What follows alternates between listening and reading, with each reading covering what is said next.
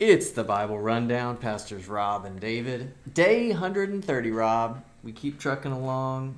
Second Kings 10 through 12. And we're past new, the the third point. Uh, we're we're past the third here. We're a third of the way through. And we get to start a new gospel. John. John. But before we do, Jehu is Jehu. wrecking vengeance upon the house of Ahab, and he's also cleaning up Israel and Judah from the worship of Baal. But his obedience to the Lord only goes so far. Yeah. So, what are we to make of what Jehu's doing here? Well, Jehu's an interesting character for me, and I'll tell you why. A lot of death, but he seems to be the hand of God to accomplish his judgment. I I would rather be God's hand of grace rather than God's hand of judgment, right? I would rather be God's instrument of how he works for his salvation rather than how he works for his judgment. But that's just me. But Jehu is the instrument of God's judgment upon the house of Ahab. And 70 brothers, man, this is tough to watch. I mean, we're we're we're seeing this, okay? But the real thing is as we hear these things, as we read these things, as we discuss these things, we are to recognize, David, that we are no different than Ahab. We are no different than Israel and Judah. We are no different. We are deserving of the judgment and wrath of God upon us. Covetousness, uh, idolatry. Uh, we are deserving the wrath of God, and, and the wrath of God uh, from Jehu here upon upon Ahab's people. But God, in His grace, gave us the grace of God upon upon the cross of Christ. Jesus Christ is the grace of God displayed for us. Thus, you know, Jehu is hard to watch. It's hard to l- listen to. It's hard to see. But so is the cross of Christ. So anytime we see these things, we're we're we're picturing the narrative that this is God's judgment upon wickedness and evil and sinners who are deserving of, of the wrath of God.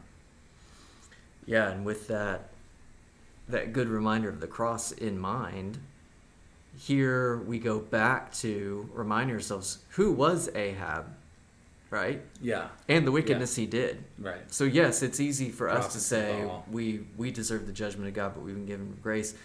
But let's not kid ourselves. Ahab was nothing close to any semi righteousness with God. He was Mm. completely opposed, and Mm. so uh, we've been bringing it up. But these reminders that we see in the parables of Jesus about the punishment that will come upon those who reject God's offer of grace through Christ is fulfilled in what we read in Revelation.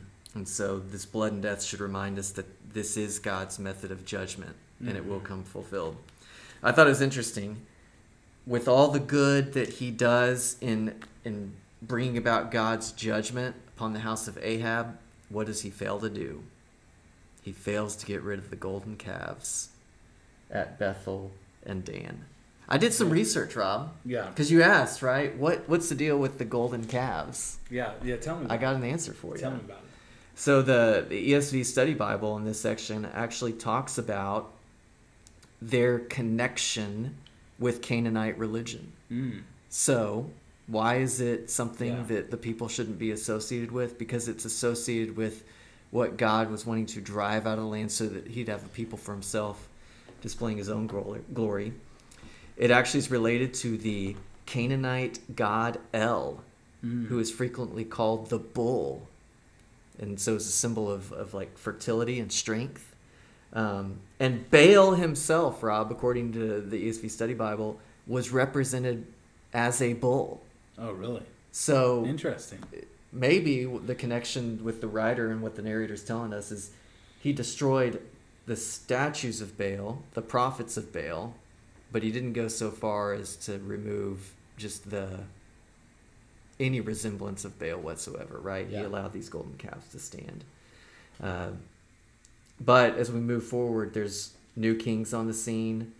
Uh, this mother of Athaliah, the mother of Ahaziah. Yeah, hold on before you move on to Athaliah because she's she's a big player. yeah. But the golden calves in this story in the narrative represent the power that they're unwilling to give up. So the northern kingdom will always want their worship to be in the north so they don't come back under the authority of the Jerusalem temple. So mm-hmm. he's willing to say, yes, we want to worship God, but he's unwilling to say, I'm willing to give up my power and my kingdom for the kingdom of God. And I think essentially what we're saying there. Yeah, yeah, yeah. So Athaliah, mother of Ahaziah. What are Wicked, Uh, wicked lady. She wants she wants the power too. Yeah, and so when she sees her son is dead, she decides, well, might as well off the rest of my family, right? Right. And so she does so. But, kind of like in an act of how Moses is saved, the daughter of King Joram takes Joash, Ahaziah's son, and steals him and hides him away Yeah. for six years. He eventually will be anointed the new king in Judah. Right. So, interesting that uh, in the midst of all this this blood and turmoil, there seems to be hope through Joash. But then we continue to move forward, and the people of the land go back to the Baals. Yeah, you got this this new guy named Jehoiada, and uh, he does something here in verse seventeen. Jehoiada made a covenant between the Lord and the king and the people that they should be the Lord's people, and also between the king and the people. So Jehoiada, we see here as a good character on the scene here, as he is making this covenant, this this agreement, this stance, this commitment to the Lord and the King and the people. It's very interesting um, that they should be the Lord's people.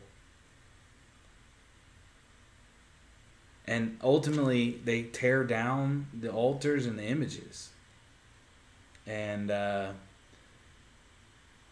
this is an interesting statement in. Um, it's an interesting statement uh, here by Jehoiada. Yeah. And Jehoash, which is just a different spelling of Joash, then comes to reign. And we have the temple. So what's going on with the temple, Rob? Do you think they just lost sight? It's yeah, almost- they're they're they're not uh, they're not repairing the house of the Lord. They're not taking care of the house of the Lord. They're receiving offerings, but for some reason they're not keeping it up. Yeah, there seems to be some irony, right? They they get so externally focused that they forget the temple and they neglect worship of the Lord and therefore keeping up the temple and service to the Lord through it. And then when they realize that they've been too outwardly focused on those things, they come back in, they raise the money to attend to it, but then they lose track again, and even though they've raised this incredible amount of money, they're not doing anything with it. Right. So I think there's some good modern connections for us in the church, right? Yeah. Like we can not keep our eye on gospel proclamation, life on life discipleship, and being on mission, but then we can also put our eye too much in one of those key areas and allow the others to suffer. Yeah. So we can become too internally focused on ourselves and forget the Great Commission to go and make disciples Yep. or at worst, we forget the gospel and no longer proclaim it in life and work. Yep. Yeah, we can be doing a lot of great things, David, and for neglect some of the better things.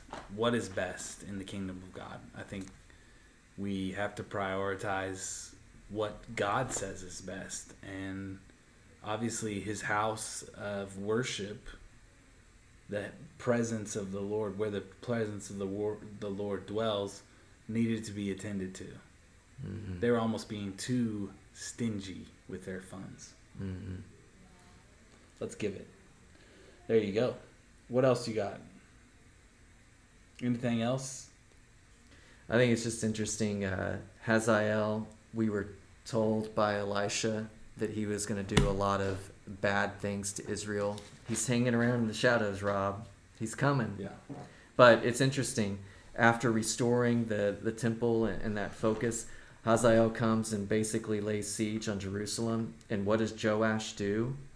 He takes all the sacred gifts of his fathers, the kings of Judah, and his own sacred gifts and the gold that was found in the treasures of the house of the Lord, and he sends them to the king of Syria. Mm. The writing is on the wall. no. The kingdom is going to fall. Yeah, Because the kings that. have lost sight of the Lord. Uh, John chapter one. We could talk about this all day. It's this is this is wrote with goodness. absolutely.